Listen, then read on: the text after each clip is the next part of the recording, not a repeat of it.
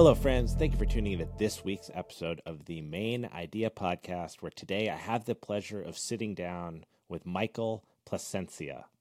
A quick reminder for those of you that love this podcast please take 30 seconds and leave a five star review on Apple or Spotify and subscribe to the YouTube channel. This helps the show get discovered organically and helps me continue to bring on amazing guests. There are also now timestamps in the show notes, so feel free to jump around to the part that interests you most, although I always recommend listening to the episode in its entirety. The other way that you can support this show is by sharing an episode with someone who loves jujitsu. Send them your favorite episode, let them become part of the community, and listen to some of the greatest minds that the gentle art has to offer. Michael Placencia is a writer, producer, actor, stuntman, jujitsu practitioner, and co creator of Cholo MMA. I hope that you enjoy this episode as much as I did. Without further ado, Michael Placencia. Well, Toker, Mike, Michael, man of many faces, thank you for being here today. I've been excited to have you on. I'm so sorry about the other day with the audio issues. It drives me absolutely nuts. My strong suit is not technical stuff. So I appreciate you giving it a second shot and getting back here. Yeah, man, it's a, it's good. Uh, it's good to be on here. Appreciate it. Yeah, you you actually inspired me to go back and read about how Toker came to be a character, and then also go back and watch Friday and watch the Joker's part in there. How much of an impact did that character have on on like you and your friends in creating this whole persona? It was actually everything. So after I did a couple videos, I I was already actually friends with him on Facebook, Jacob mm-hmm. Vargas, who plays yep. Joker next Friday, and I had messaged him, and he laughed, and I kind of just did it at first as like a joke. I was doing like spoof videos. I would yeah. like spoof movies and stuff like that, and people thought it was hilarious. And it just got to a point to where like, all right, people want to see more. I gotta do more, right? Mm-hmm. And one day I was sitting in my room and I hadn't trained jujitsu at that point. I hadn't trained jujitsu in years. Yeah. So I got up to blue belt and I just pretty much stopped. You know, a lot of people know that story of people who get blue belts and quit. I was one of those guys. Yeah. I had my gi in my closet and I was just laying there, like listening to music, thinking of different ideas to shoot a sketch or like a spoof yeah. video. And my gi was just like sitting there in the closet. and it, it literally hit me when I looked at it and I go, I got to do this character doing jujitsu. And I thought to myself, people are either going to hate me yeah. or they're going to love it. It's going to be one or the other. I could literally ruin this stuff that I've already been doing or it's going to catapult it. And everyone's seen what happened. So were you, were you, uh, were you doing like stand up comedy or anything at the time? Like, in LA and and already writing and creating and thinking of like characters outside of yourself? I actually wasn't doing stand up comedy in LA. I tried it here mm. in Atlanta, where I live now. I went to a couple open mics. Terrible. Bombed. I bombed, dude. I'm the first one to tell everybody. I yeah. had people actually telling me, like, you should do stand up comedy. It's hilarious yeah. what you do. But stand up comedy is really its own art. It can be funny. You could be a funny person who's just funny, but you do stand up comedy and you could be terrible.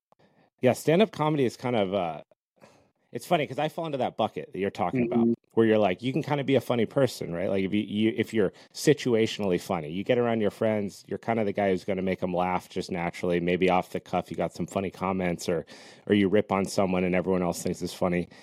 But that step between being funny like that and then being able to get in front of people and rattle off things that like are either pre-prepared or written down that that in the moment that you wrote them you thought that they were funny but then you're kind of counting on this audience to randomly think that they're also on board with it what did it feel like for you to be in front of people and know that you're actually bombing because that's perceived from the world as like one of the absolute most treacherous moments is to be up in front of people telling jokes and just fucking skidding I, want to say so I, I, did it a couple times actually. Is, I, I, did it as a character, and then, and then yeah, and then it's just I that still might work if I do the character with the right crowd. If I was in LA, yeah, it might work, right?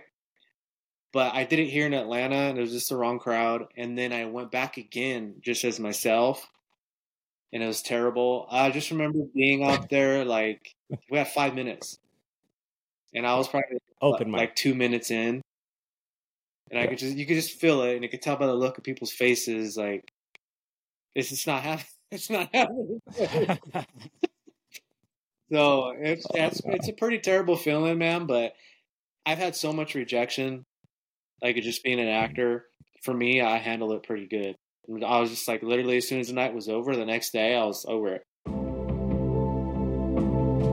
Hello, friends. Please let me take a minute to share my experience about why I love my sponsor, AG1. I started taking AG1 because I believe that health starts on the cellular level and believe that gut health is as important as brain health. Between surfing, strength training, jujitsu, striking, and running through businesses, I need every leg up I can manage. That's why I drink AG1 every morning before starting my day and it makes me feel confident that no matter what happens, I've done a solid for myself and my well being. As you may know, I'm a creature of habit, and adding AG1 to my daily regimen is an easy to do, tasteful hack that gives me assurance that I'm building my health 365 days a year. So if you want to take ownership over your health, it starts with AG1. Try AG1 and get a free one year supply of vitamin D and five free AG1 travel packs with your first purchase. Go to drinkag1.com slash ABE. That's drinkag1.com slash ABE. Check it out and take advantage of the offer. How do you handle that rejection? That's something that I, I think a lot of people face and whenever they're taking on anything creative. I mean, ranging from uh, in my case, reaching out to guests, mm-hmm. you know, and them not willing to w- want to come on the show and then having to just keep moving forward because you care about what you're creating to being in an actual audition, really putting your heart and soul into a role, really developing the character, and then them going, oh, you're not our guy. Like, how do you develop the thick skin in that regard when you're in that industry? So, me, I'm just really stubborn, man. I don't like taking no for an answer if I really want to do something. I've just always been like that. I've chosen things that were really difficult so so I could see if I mm-hmm. can overcome it. So when I moved there, I, I literally had like everybody when I first moved to Hollywood. They're like, "Mike's moving to Hollywood to be an actor," because I'm really an introvert, man. And yeah. when I moved to Hollywood, it was like coming out of my shell and then hearing what everybody was saying is so difficult to make it is so difficult to make it started going to auditions wasn't booking anything but like I'm so stubborn, I was like, I'm gonna book something. I'm gonna figure out why I'm not booking this. It wasn't more so like, oh, they're telling me no, I suck. I was like, I want to figure out like what is it that I'm doing? What do I have to get better at? You know what I mean? Like yeah. I've been been an athlete my whole life, and I'm all just about like working hard and getting results and figuring out. It's kind of like jujitsu is. Like if you're gonna go to the next level, 100%. you have to you have to be able to show things from like white to blue to purple whatever like you're not going to get for instance like going to blue to purple you're not really going to get that purple belt until you can do multiple things from every position chain techniques together right yeah figure out if you're a blue belt and stuck you got to figure out okay what is it part of my game that needs to get there so that's kind of how my mentality was when i was in hollywood i didn't care about being told no bro i wanted to figure out why i was being told no did you ever get that kind of feedback from people? I, I feel like sometimes in those situations, you seek the why, mm-hmm. and people are kind of like, because eh, you, you, just weren't right for it. And you're like, not Like, how am I supposed to build off that? What am I supposed to go back and work on? How do I get constructive criticism in this instance? So, when you're digging for that, what kind of things were you hearing from them? that you could go back and get better on and then and come back in the future. So this is the thing you hear people talk about you're going to get a lot of no's so the thing is, you hardly get any no's. Here's what I mean by that: you don't get any feedback. You don't. They don't. You just don't hear from them. You go if you these yeah. are we're talking real auditions for network TV and movies. You'll go to an audition, and you just won't hear back from them, and that's kind of like you didn't get it. But as you're yeah. later in your career, like if you're somewhat of a notable talent or that casting office knows who you are, your agent can then call and they might give you give your agent time and tell them why you didn't get it but that's very rare and that takes longer so for me it wasn't getting no's i just wasn't hearing anything so I, I, literally had to just like bite my tongue go to the best acting schools and really not be afraid for them to be straightforward and say hey here's what you're doing you're doing this too much with your mouth you're doing this too much with your eyes you're doing comedy hey your timing's off or like you're scrunching your face or you're you're putting energy in your jaw. Here's an example. Uh, yeah. My very f- first really top level acting coach, her, her name is Saxon. She lives in LA. Hmm. When I first started studying with her, she told me I was putting too much energy in my jaw, tension in my jaw when I get emotional. Yeah. And it's coming off on camera. And I realized like you're trying to be sad, you're trying to be happy. And yeah, I realized yeah. as soon as she said that, I went back in my head. Like that one audition when I got this, I didn't get it. Maybe it starts clicking, bro. Right. So it took longer for me to figure out why I wasn't getting stuff. And I'm not going to sit here and say, oh, yeah. I'm at Al Pacino now. But I can look right. at my auditions now because a lot of it's self tape that you send in. I could look at my auditions now, record them, and like my wife, you know, she can attest to this because she helps me film. I sometimes I'll do it once. I'll do the audition once, and I'll go, "That's it and I've booked roles like that, recording it one time. Like you know, I, I, know yeah. I could tell by looking at me. It's so funny eh, with that. I mean, you could you know extrapolate that to jujitsu too. Like you look back at what you would do as a white mm-hmm. belt, mm-hmm. and yeah, I have I have videos of like the very first tournaments I did, eh, and I mean, all you know how to do is try your hardest based on the skill set that you've mm-hmm. developed, but you don't know what the fuck you're right. doing.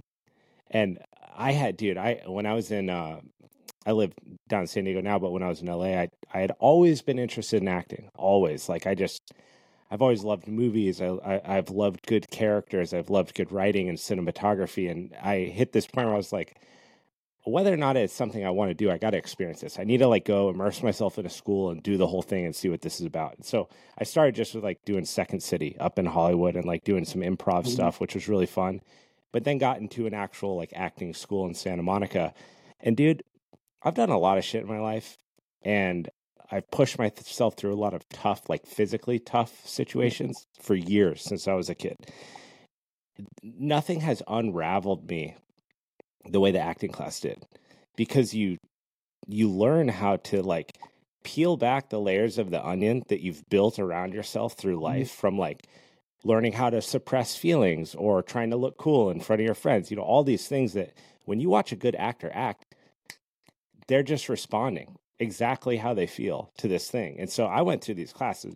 Some of the most emotional days of my life were just I get out of there and I'm like, whoa, dude, I, I'm feeling things on a different level that like I don't feel stuff like this. And it was crazy being around other people and watching them go through that too.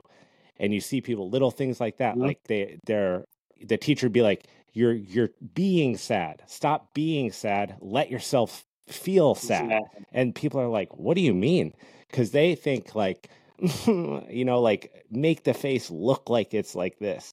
And when you see that and then you go watch uh, actors act or watch people just be around in public, around your group of friends or whatever, how people are always, they're, they're suppressing shit, trying to make themselves look a way that they're not. It was such a trip. Eh, so whenever I talk to people that uh, have acted or, or are acting, I have so much respect for it because it's a completely different type of trying to understand who you are. Yeah, man. Uh, when I have a lot of, I've helped people with their taped auditions, like new people, mm-hmm. and I've coached them, and some of them have book stuff. I'll use this as, as an example when it comes to like acting. Anybody who wants to get into it, and like what you were just talking about, people trying too hard.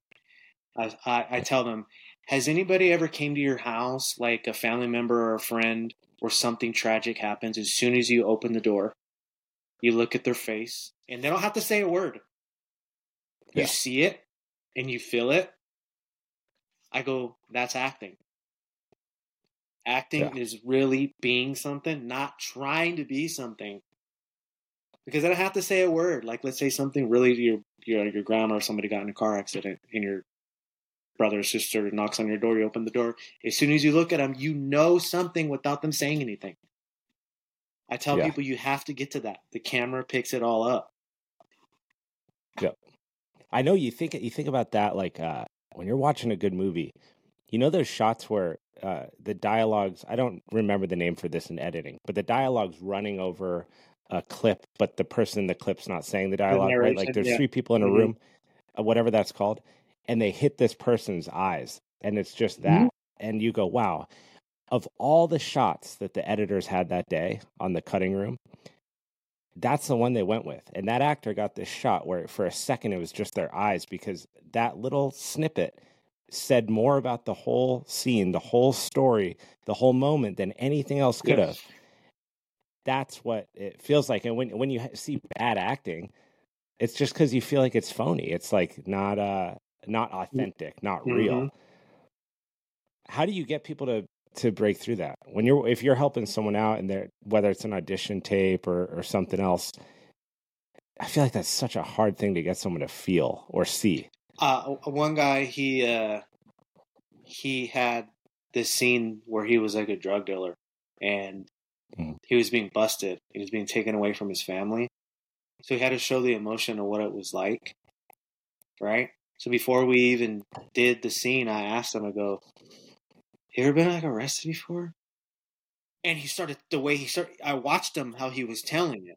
Yeah. I, I watched everything as he was telling me this the, the story of what happened in real life, and I go, oh okay. I picked up on what he really did, like what organically he really did, because as he's telling me that story, I felt it, and so I saw what he was doing with his eyes. I saw his body language. And then as we went to do the scene, of course, he started doing different things like he was trying to act. And I broke down the words he was saying. I remember when you just told me right now? That part, blah, blah, blah. And he did this with like with his eyes. He's like, yeah, that feeling right there. That's how you got to do that first part. That's you. And we broke it down like that. I connect it with something real about them.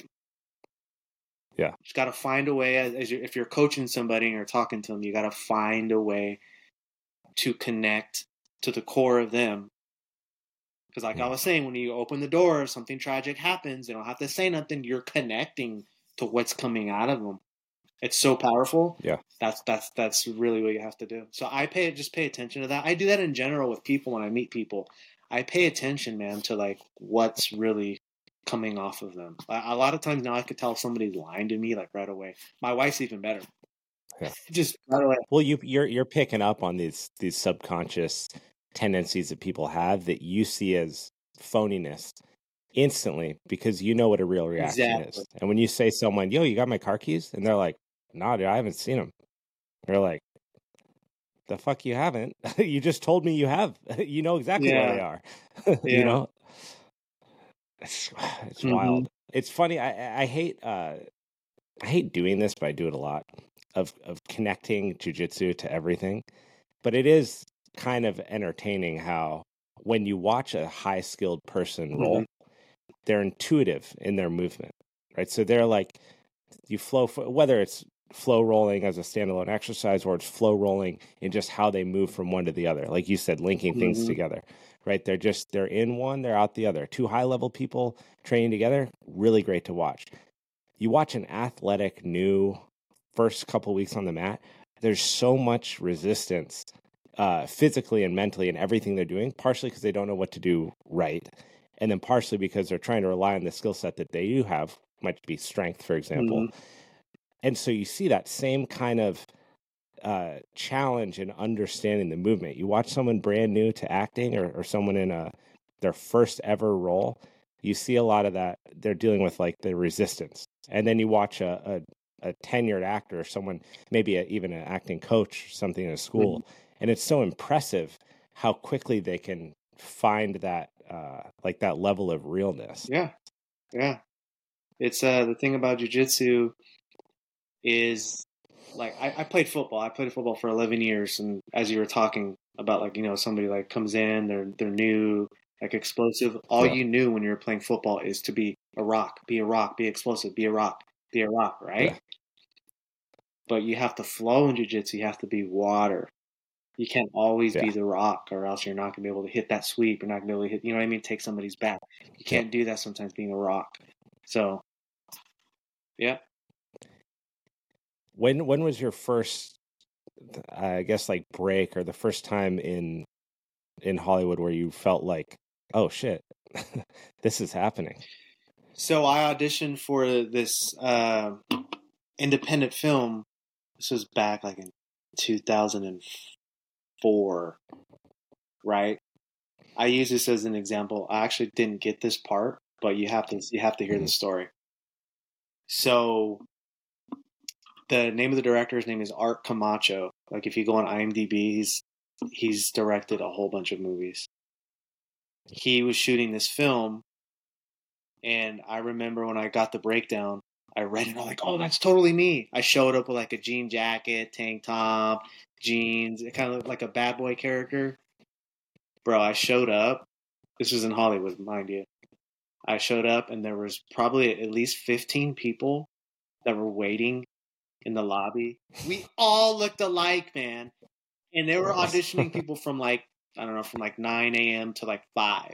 And my block that I was in there was maybe like an hour total of me waiting to go in. And in that time, I saw that amount of people. Well, I just saw people going in and out when they're auditioning. I went to, walked in and I auditioned in front of like 15 people. I nailed it, bro. I nailed it. The reason why I know that is because the guy who was calling people in and out, when he led me out, he goes, "They want you to wait here." Right? Oh, yeah. He, and everyone else was going in and out. Well, I did not get the part, and I was like, "Dude," I was like, "I nailed it." It just goes to show you, it doesn't matter how much you nail the audition if you're not right for the part. Some a lot of times you're not yeah. going to get it. I ended up seeing the guy who got the part, and he matched the brother of the character that I was auditioning for. They looked alike, and I looked nothing like that guy. So you had you had the delivery and you had the whole charisma, but it was a, a image thing that they were trying to link up. There was no way people would think that we were brothers, right? So that was one of my first auditions where I felt like everything was clicking, and right after that audition, I started booking roles. And so these are at this point, these are paid mm-hmm. roles, right? You're you're starting to earn income yeah. doing this pipe dream thing that you went out to do that everyone was like, the hell's exactly. Mike going to do? There's no way he's going to be an actor. What's that feel like? That's a dream for a lot of people, man. I mean, uh, around the world, so many people want to make it mm-hmm. in entertainment, and and even if the degrees to which you can make it are, you know, vary, the difference between wanting to be an actor and actually booking a role separates hundreds of thousands yeah. of people right you're in a comp- that alone bam booking that you are now in a different group of mm-hmm. people whether it's an independent film a big blockbuster film it's just the fact that you put yourself into this thing put all this energy this creative energy and focus and then somewhere someone like recognized that you were right for that what did that feel like it really felt like all those auditions that i went to was all worth it it felt like all the time that I'm putting in all those acting classes, it felt like all the stuff that people were saying, it felt like it was behind me. It wasn't, I didn't feel like, oh, you made it. No. Right. But to go in an audition where hundreds, sometimes thousands people audition for that same role, for one role, and I got it. It's like, I really don't need anybody else to sit there and tell me, like, oh, you're never going to have any success, this and that. It's just like, dude, do you have any idea what just happened? do you have any idea the process that I went through? You go to the audition, you go to the callback, you might even go to a second callback, and then they pick you. And on all those callbacks, you have to be on it because if you stumble, some other guy right. who is coming to the callback too, he doesn't stumble, he gets it. so cutthroat, man. so competitive. It's so hard. It's harder than people think, yeah. man it's it's a lot harder to make it to really. And when I say make it, I don't necessarily mean being a star. I mean be a working actor. Yeah, it's way I mean, harder. Can you? Think. I I think that's a really important distinction. Can you unpack what that means? Because I think a lot of times the perception mm-hmm. is you are either a wannabe actor slash bartender or you're Leonardo DiCaprio. And there's no middle ground. There's no people that are booking recurring roles. There's no people that are paying their rent uh, keeping their car payments and their families fed on on non-starring roles. So, like, what does it mean to be a working actor, and what kind of lifestyle does that allow? So, I have a friend. I'll uh, use him as an example. He actually started around the same time as me. His name is Matt Madrano.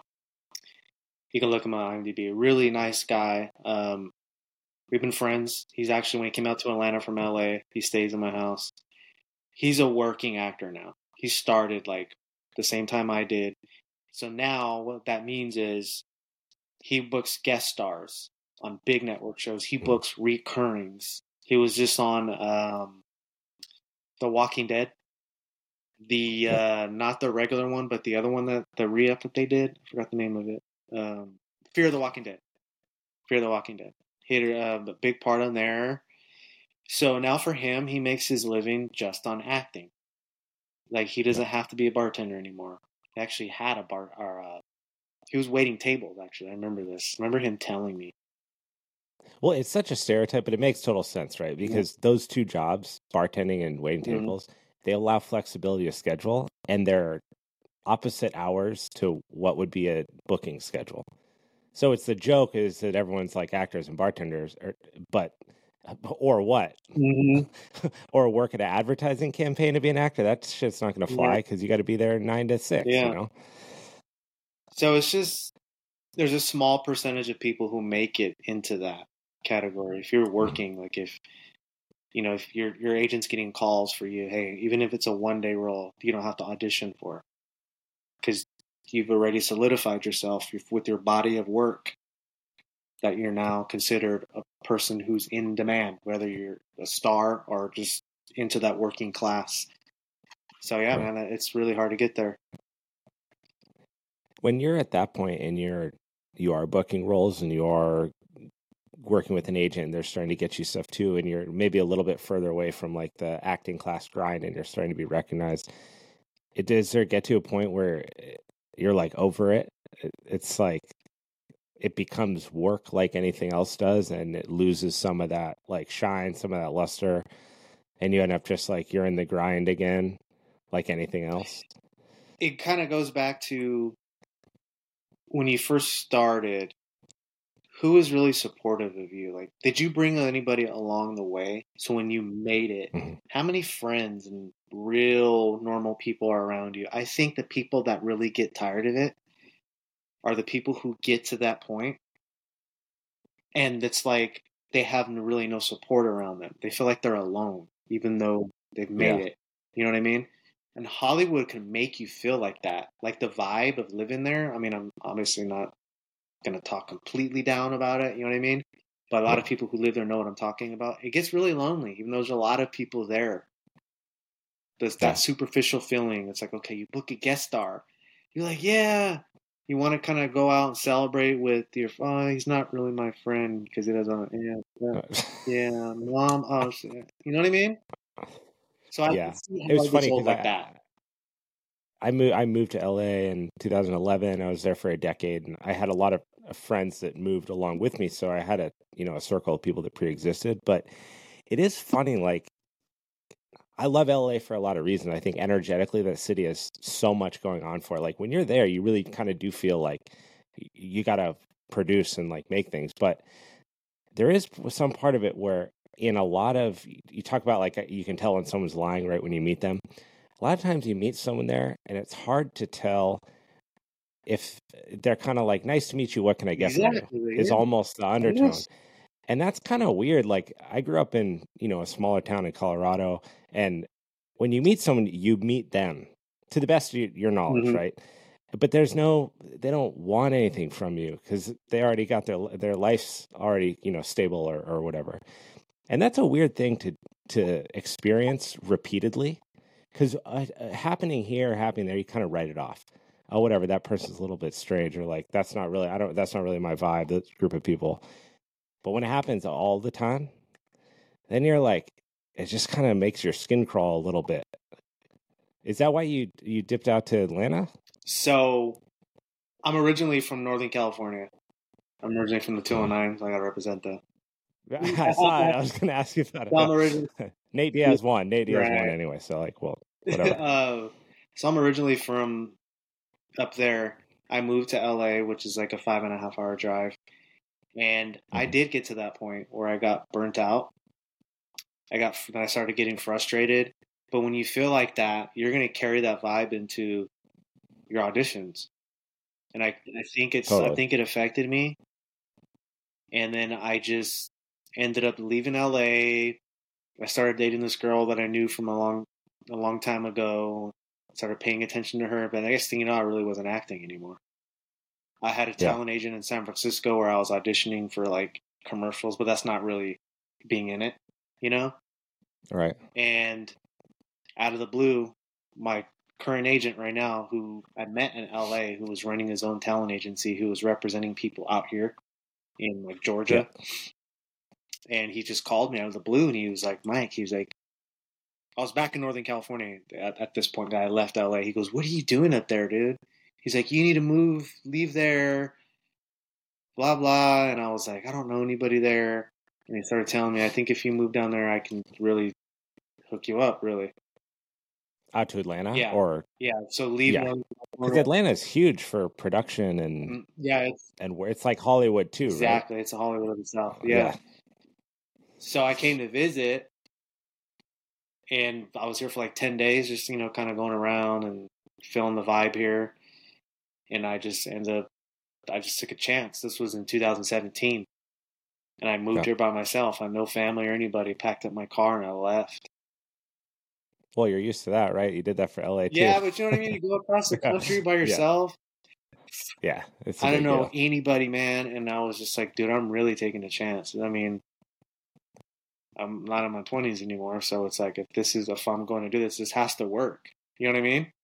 Right yeah, yeah. So uh, this I just found out as soon as I moved here, man. This was my place. Yeah. So I met my wife here, and yeah, it's good. And is that did you start getting into stunt work in Los Angeles? you start getting into stunt work when you were out in Atlanta? So I did a couple stunt gigs when I was in LA, but like I wasn't like training to be a stunt guy. It just so happened that mm-hmm. uh, a role that I booked, I had to do like a easy fight scene, uh, yeah. like two different movies. So I really wasn't like a stunt guy per se. But when I moved here, man, it was like, all right, anything that I ever thought about wanting to do, I'm gonna do it right. You know what I mean? And yeah. I was I just happened to see somebody I think posted on Facebook or something saying that there's a stunt school, come train on Saturday or something. And I went and I did it. And I was just like, you know, I've been an athlete my whole life. I did it a couple times yeah, I thought about being a stunt guy, but I never did it.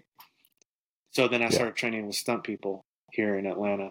So yeah, it just it all kind of came full circle, man. So did that feel cool getting booked to do stunts on Black Adam? I mean, that's a major production. That's a full blown, you know, multiple stars headlining, big budget, Marvel. Like, was that kind of a trip in and of itself? Yeah, it's you know the the Rock's there, you know his his brother, for him. His, yeah. his cousin, who's his main stunt guy.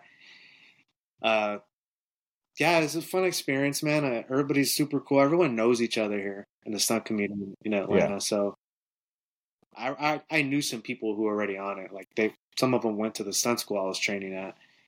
So yeah, you make a lot of money too. So yeah, I mean that's sick, right? What's what's that preparation process like? Uh, I mean, I can imagine obviously stunts are going to be more physical, right? You have to if it's a car chase or if it's a fight scene or it's something, you have to be prepared to do the physical element of it. But do you prepare for that similar to when you're creating a character in your head and you're trying to get in that zone to to be them for a scene?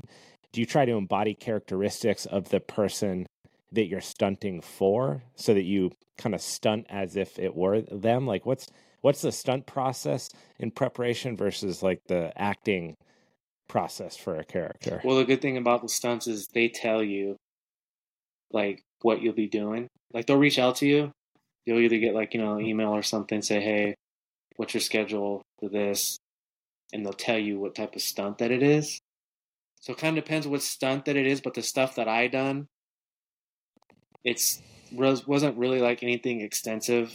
Uh, I actually I, I doubled for John Travolta before. I don't know if. You oh no! I... Yeah, I was a stunt double, man. I'll send you a picture after we get off of this. And on um, Die Hart, it was Kevin Hart's TV show. It's actually still on right now. Yeah, yeah. I was John's st- stunt double on that, and there was a scene where he gets shot, and so the only thing that I did was I walked up to the guy who shoots him put my hands up like this, and he pulls out a gun and shoots me, and I just got shot, boom, and fall back and die. So I knew they they tell you how they're gonna shoot it. Yeah. So if it was more like a side shot or something, I guess there'd be more acting into it. But they said all it's gonna be is from behind. So just when he pulls the gun out, put your hands up, and then when he shoots you, then you do your thing. So to answer your question, as far as like the acting versus stunts, the stuff that I've done personally, I've never really had to get into it for Black Adam or for John, yeah. for John Travolta.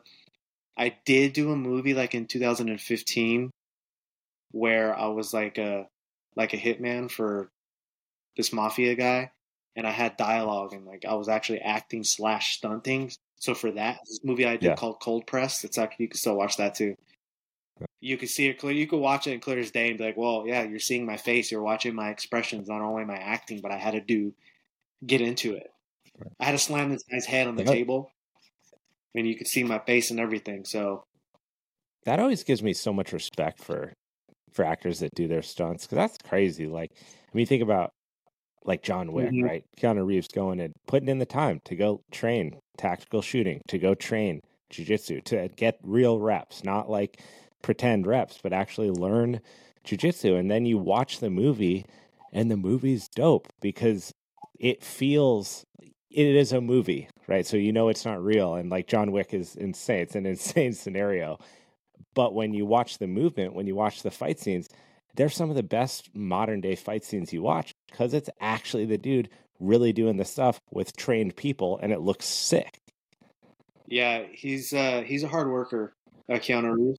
Yeah. He actually trained with uh, the Camarillo brothers, you know, Dave and Dan Camarillo. They're judo and jiu-jitsu black belts. They helped him train. They actually used to teach at the first jiu-jitsu, uh, jiu-jitsu school I went to in Northern California. No way. Yeah. Yeah, and here's another funny thing. I actually used to do private security when I lived in LA. It was like one of my side jobs. I was Keanu Reeves' personal security detail on one of his uh, movies. I had to follow him, make sure nobody messed with him at one of his. No yeah, way. I had like long hair. Like you could see me like on the celebrity uh, photos of him. You could see me standing behind him with the suit. It's hilarious. No. Yeah, way. man. So you're ready to use some of that cholo MMA if anyone come at you, right? That's, that's so funny, bro. Yeah.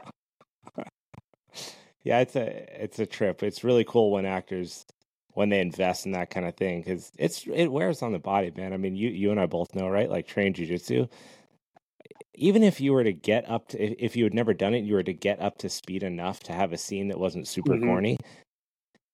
Your body's gonna get banged up training for that. It's not gonna be mm-hmm. like super good, right? Your back's gonna feel like shit. Like your neck's gonna be tweaked. So for them to forego using a stunt double in that situation is pretty admirable. How do you feel about like celebrities that train jujitsu, but they like kind of don't because they just hire someone and then they do these private sessions, but then they they share and post and talk about it like they're training all the time and they're, they're like advancing their belts up, but really like they're paying someone, they're just kind of giving them their belts. I always feel like that's so whack. Yeah, I've I've wondered, man. uh, one person who I know for sure earned it and trains hard is Mario Lopez. Really? Yeah, man. He I respect he, that. He's you could he goes in there does like videos and like he's trains. Oh, you know what? He trains at uh, Meraki, I think. Uh, Gracie Baja, one of the in, uh, Baja. I see him all the time in, in LA. Somewhere. Ah, maybe it's not Meraki. he goes everywhere not. though. All shout out, yeah, yeah. Well, I know Mario is is is a legit. He's oh, he's done tournaments too. He's done tournaments.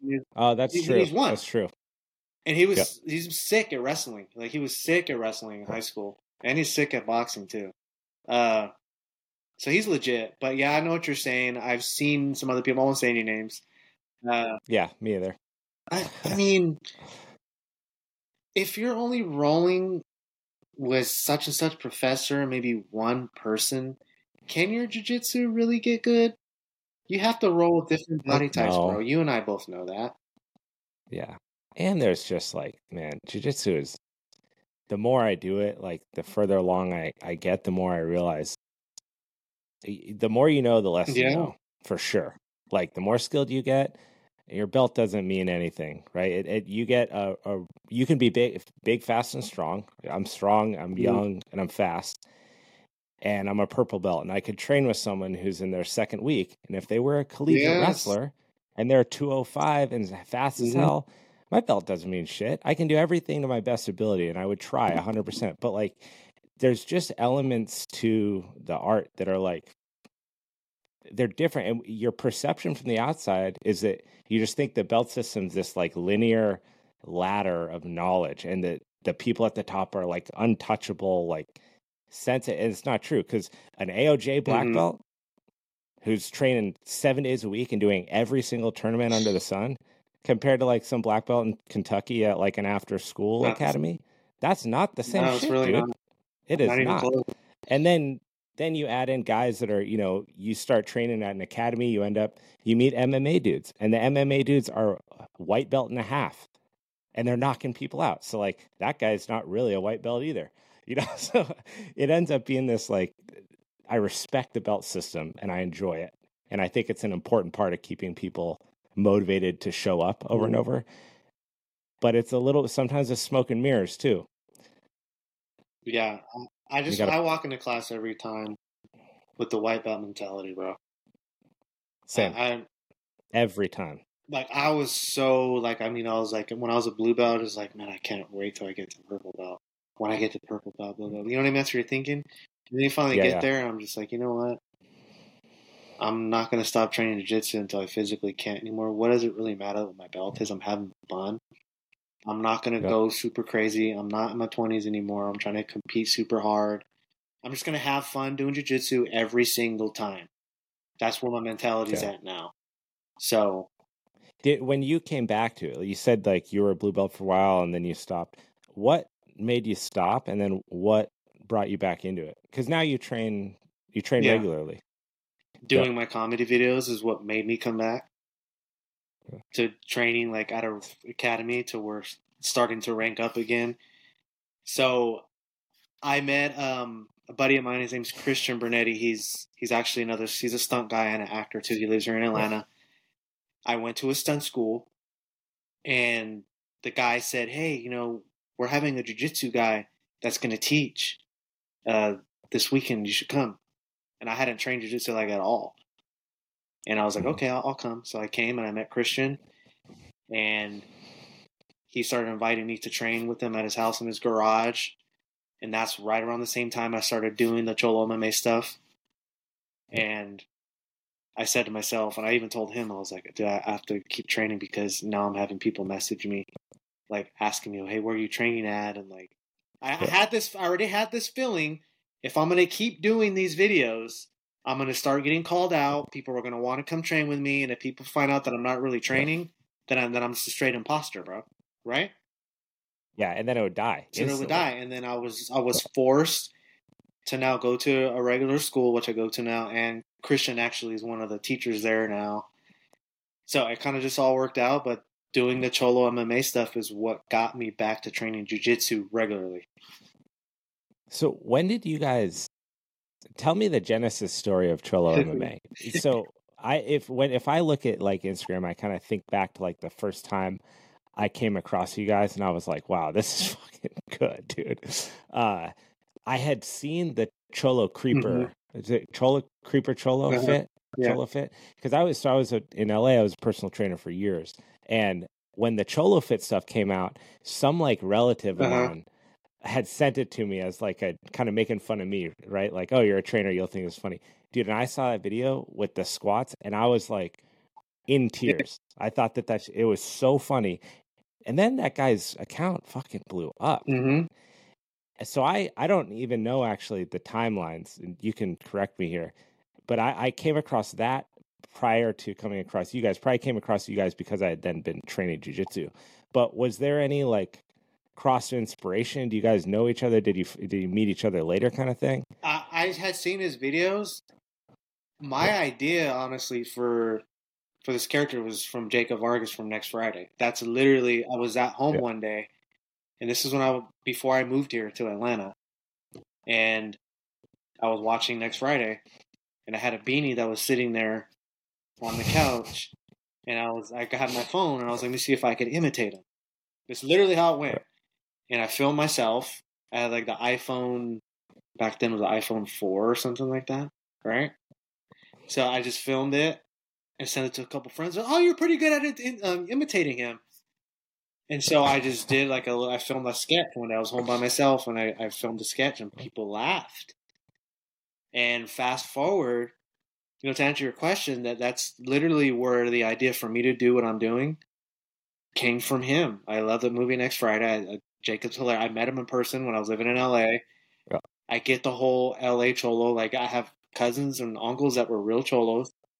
A lot of some yeah. of my ideas that I get sketches now is derived from cousins. But yeah, ours our idea is totally separate than from what all the other people are doing. For sure, very and it's noticeably different. And I think one of the similar to his, but in a different light, you you have developed characters around Cholo Fit, right? Like Toker is a mm-hmm. character mm-hmm. doing these technique drills that are one that like it's not like it, it's very clear that you guys didn't just look up mm-hmm. jujitsu mm-hmm. on YouTube, right, and try to replicate it because you had some characters and you're like, ah, how do we get these guys to do jujitsu? No, it's clear that you guys know jujitsu, and you're developing these characters around it. And I think that magic is what makes it so funny because it is jujitsu. but it's also this hilarious group of guys that are kind of like, eh, you know, dogging on mm-hmm. each other and fucking each other up and slapping each other in the face to show you moves while eh, maintaining these like very specific items like the long socks, the mm-hmm. Cortez, mm-hmm. the hat, everything that's like, it's such a fun creation that I think anyone who does jujitsu can get behind yeah, that the one thing that it started off with with uh, Dewey and myself first. His uh, he's he goes by Cholo BJJ. That's his Instagram. Yeah. It was him and I first, I, which he never he didn't train a, train a day of jujitsu in his life at that point. So he was like your uke. Yeah. I actually yeah. called him to come to my house when I first had that idea I was telling you about when I was sitting at home and I saw my game in my closet. Yeah. I called him and I was like, dude, I have this idea because he had been watching my spoof videos and he wanted to be in one. Yeah. So I called him and I was like, hey, come over here, this idea. And I got put him like in an ankle lock or something. And he, he had no yeah. idea what was going on. And I was just like, roll that way. so dude, rolling it out. he had no idea what jujitsu was. he had no idea what it was back then. You're like, you're jacking up his ankles. He's trying to just. Yeah. Run. And then when we added uh, Junior, he's a local fighter. He's actually about to get his brown belt, by the way. Uh, yeah. Junior. So when we brought him on, I was really particular about anybody who we were going to let in because I knew when I was telling Dewey, I was like, I knew that we had something that could really be something if we did it right. When you say you knew, like, was this at 5,000 followers? Was this at 10? Like, had it gained somewhat of a viral like growth? No, this is before yet? before then. This was like really new. Uh, wow, so this is your conception. Like you're still thinking of this in your head. It's not really even in existence. I was yet. really thinking prophetically, bro. Believe it or not. Yeah, that was my mind yeah. was. I I had just like that feeling. I just I could see I could see it. Even when I was mm-hmm. explaining mm-hmm. it to Dewey, he didn't understand it because he never trained jujitsu, right? Yeah. And now we talk back about the old times. He's like, dude, Mike, you were really ahead of it. I was like, bro, I just knew. Yeah. So when we when I Junior messaged me, he told me he was training jujitsu consistently, and I wasn't at the time. So a light bulb went off, and I was like, I think we got to bring him on because he's Latino mm-hmm. and he gets it. He was very supportive about the videos that do and I do and I had did prior, and he was training. Yeah. And when us three linked up and we started doing it, we made it very clear that we cannot compromise when it comes to technique.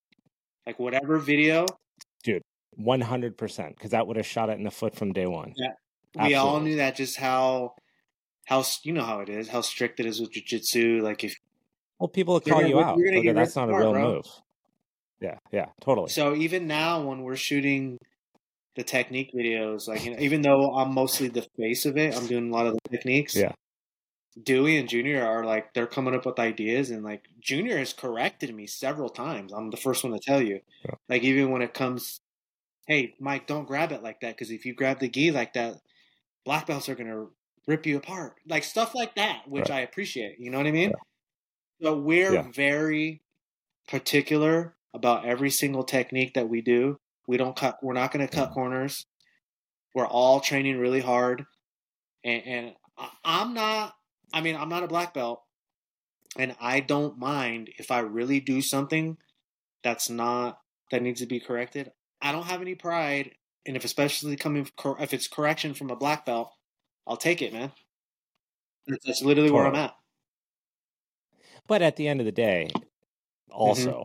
you're you are creating you're taking uh, foundational concepts, but you're putting this com- comedic spin on it. So it might not be technically the most sound, but it's also not 100% the move, right? Yeah. Like the 209 slap, like that that just changes the yeah. movement, right? But it's mm-hmm. hilarious. Mm-hmm. But it's like that's you know that's uh, knee pressure, sweep over the head, grab the arm, yeah. roll back. You just throw this slap in it, which changes this one mm-hmm. element, adds some humor, and then you get a, a move that's traditional but twisted yeah. a little bit. What in the growth of like the whole thing, and now you know you got like Cub Swanson's wearing, your your rash guards and stuff like this. Like this is permeated into the MMA community, mm-hmm. right? So Mike has this idea, brings on his two homies. You guys start working on stuff. They don't really get it 100%, but you're all on board. As you start creating videos, I would imagine this is 110% a side project, right? You're kind of doing this for fun on the side. When did you start to feel like what you were seeing in terms of like feedback and engagement was matching what your original ideas were that where this could go. So in 2019, it was like 2019. It was still Dewey and myself. Junior hadn't joined us yet, right? And this was towards the end of 2019. We maybe have done like four or five technique videos. Yep. And then I, I want to say junior, he messaged maybe early 2020, and then the pandemic happened, bro. So Not true. here's what happened when that when we got locked down is when he started filming with us. We had the time. Yeah. We had the yeah. time. So to answer your question, it was because of really what's happening. We're like, okay, we have the time. Let's do this full throttle. Let's go full because yeah. we have the time. So we were filming like twice a week. And then Dominick Cruz shared one of our technique videos on his Instagram, like on his page. Uh, unbeknownst to you guys. Unbeknownst to us. I was, we literally had yeah. been filming maybe two months, three months, probably yeah. three months. This is in 2020. And I was just sitting there at home one day and I refreshed my Instagram and he reposted on his page one of our technique videos, and it blew up.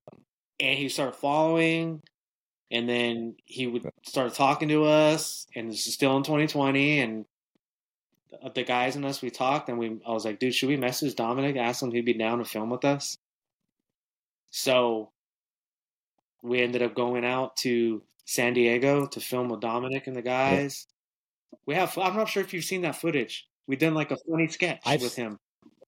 I went pretty deep on the uh-huh. Instagram mm-hmm. scrolling, but you can only load like you know so much at a time. I I feel like I saw Dominick with you guys, but I don't think I saw the piece where he was actually. We did actually like a uh, like a little mini series. We we filmed with Dominick Cruz. We filmed with Anthony Fluffy Hernandez. We filmed with uh, Max Pain Griffin. All those guys at Alpha Male.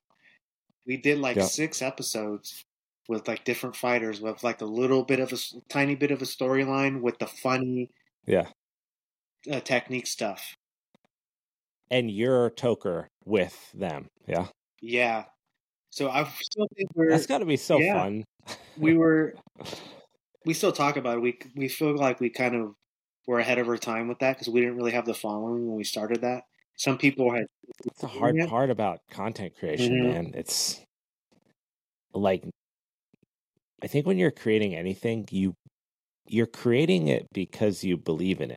Right? Like that's I'm here right now because I believe in this show more than more than anyone else who ever comes on it will believe in it. Period. And that's in like my heart, right? So I'm going to show up every single day and I'm going to do this with everything that I have because I can I can see the big vision that no one else can ever see because they're not right. me.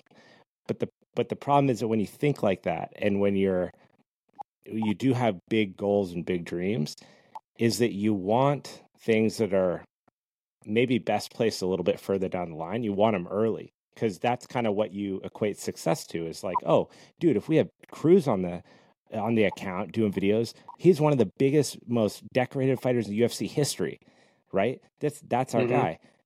But if that happens too soon, you can't undo the soonness of it, you know? It, whereas, like, if that happened down the line, and as a creator, you have no idea where that point is right. ever.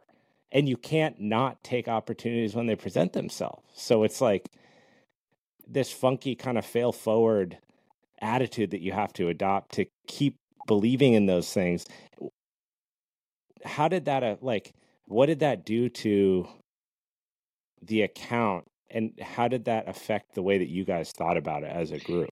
It it was actually right on time because it helped us gain more followers.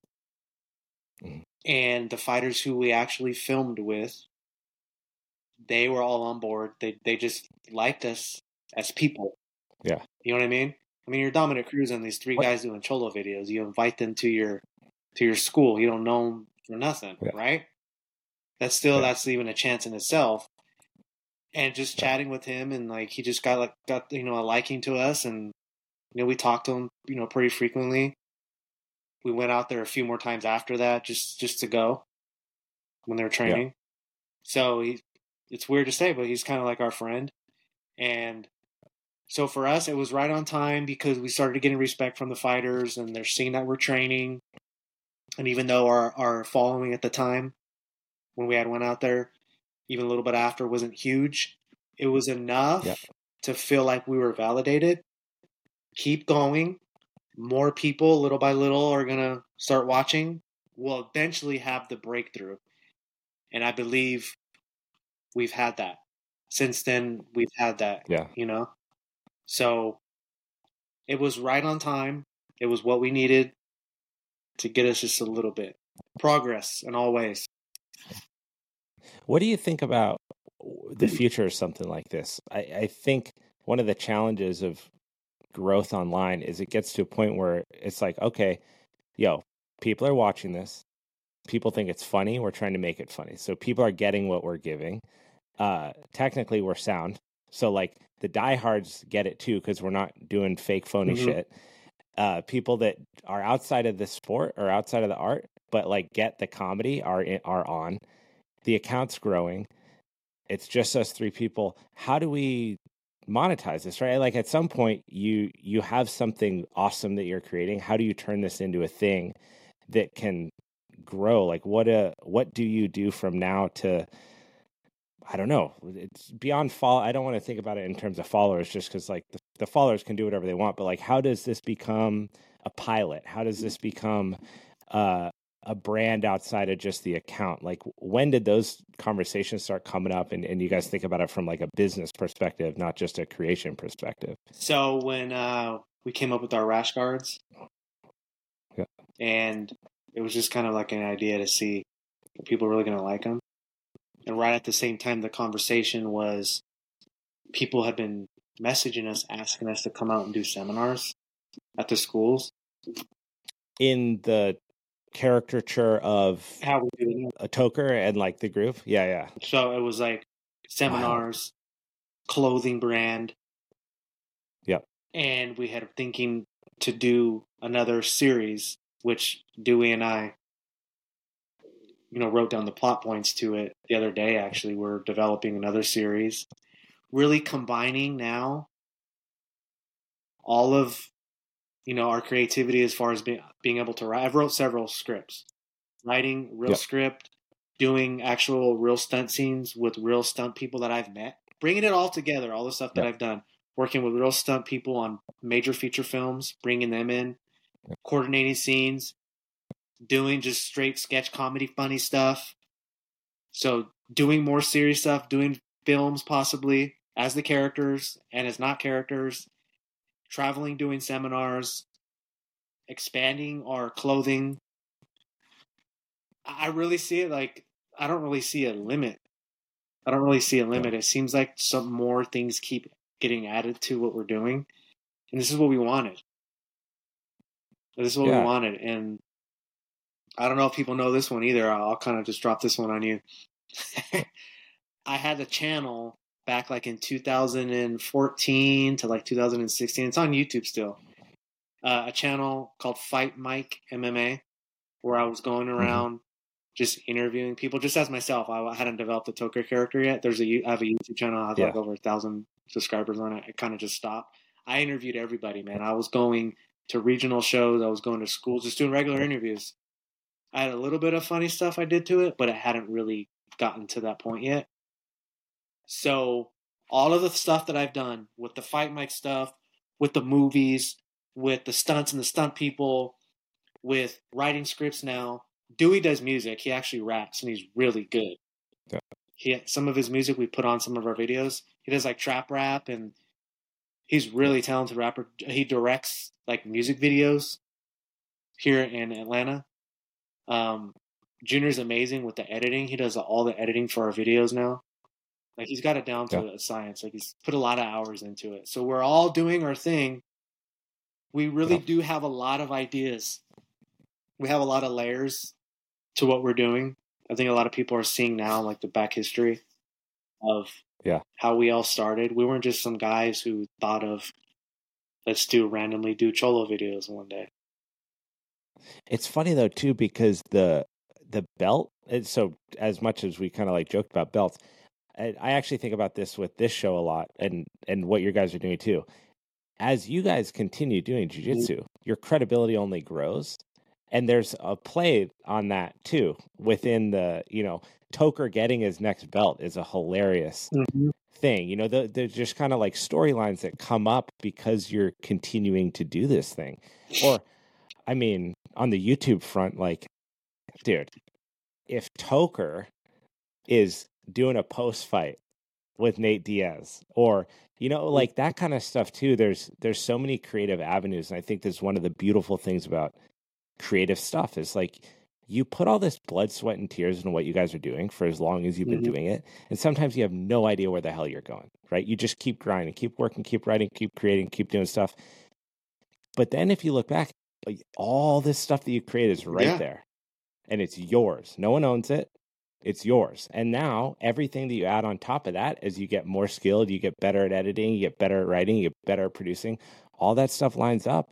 And that's, I think, that like inflection point for any anyone with a creative drive is again, you don't know when mm. that's going to happen, but it's that you are in control of those things at all points. And no one can take that away from you guys. Right. Yeah. How was it being at the fight? Oh, the UFC. Yeah. Oh man, did you watch it by chance? I did. Yeah, I had I had like I felt like such a loser. I had the UFC Fight Night on my mm-hmm. TV, and then I had the the ripped Jake Paul Diaz uh, yeah. fight, and then there was I forget there was one other thing that was on. Um, it was like a Bellator fight or something mm. like that. But I was, I mean, I think Sandhagen got a lot of shit for that fight, but that guy's so freaking technical. He just makes other people look like they don't know what they're doing every single fight was good and people were booing. But if you really go and break down that fight and you see how they match up, Rob Font, he's really good, man. And if you make yeah. a mistake, look, Corey Sandhagen didn't want to make a mistake, man. And I don't blame him. Dude's so close to getting another title shot. Why take a huge risk when, you, when you're on top and you're controlling, I, right?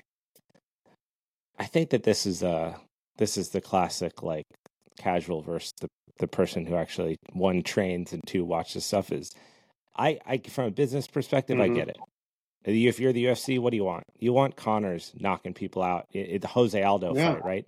You want those iconic lightning moments that are crazy that change the sport.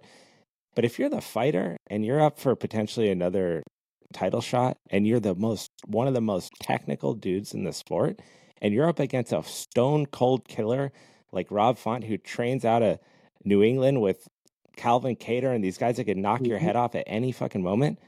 What do you you want to stand in front of him and just risk it? Absolutely Foolish. not, dude. Stick to a game plan, especially on short notice. I don't know. I don't blame him. I, my hat's off to him. I think he did a fantastic job. Yeah, I mean, even the whole time, like when because Dewey came with me to the fights, and you know Dewey trains now. Dewey's really good, so we're sitting there watching it from a technical standpoint. You know what I mean? Watching him like what he was doing. Thought he played a smart game. Yeah, I mean he did what he had to do. What do you think of uh as a 209 native as Toker the Cholo, as Michael Placencia. What do you think of uh, Diaz's performance? Uh,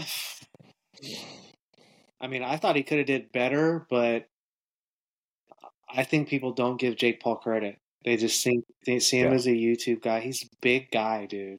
He's big. Yeah. And you and I both know matchups, the way people match up. Totally. I just think physically the way he matches up with Nate, it just favored Jake Paul.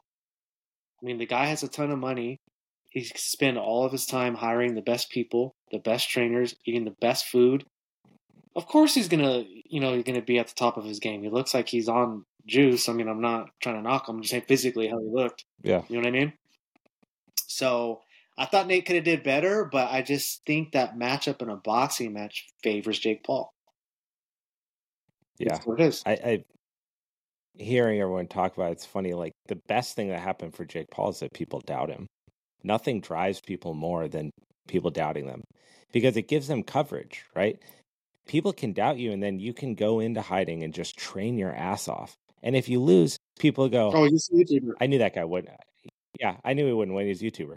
But if you win, they doubt you. And what does that do? It just stokes the fire. Throw more money at it, get better people around you, train harder.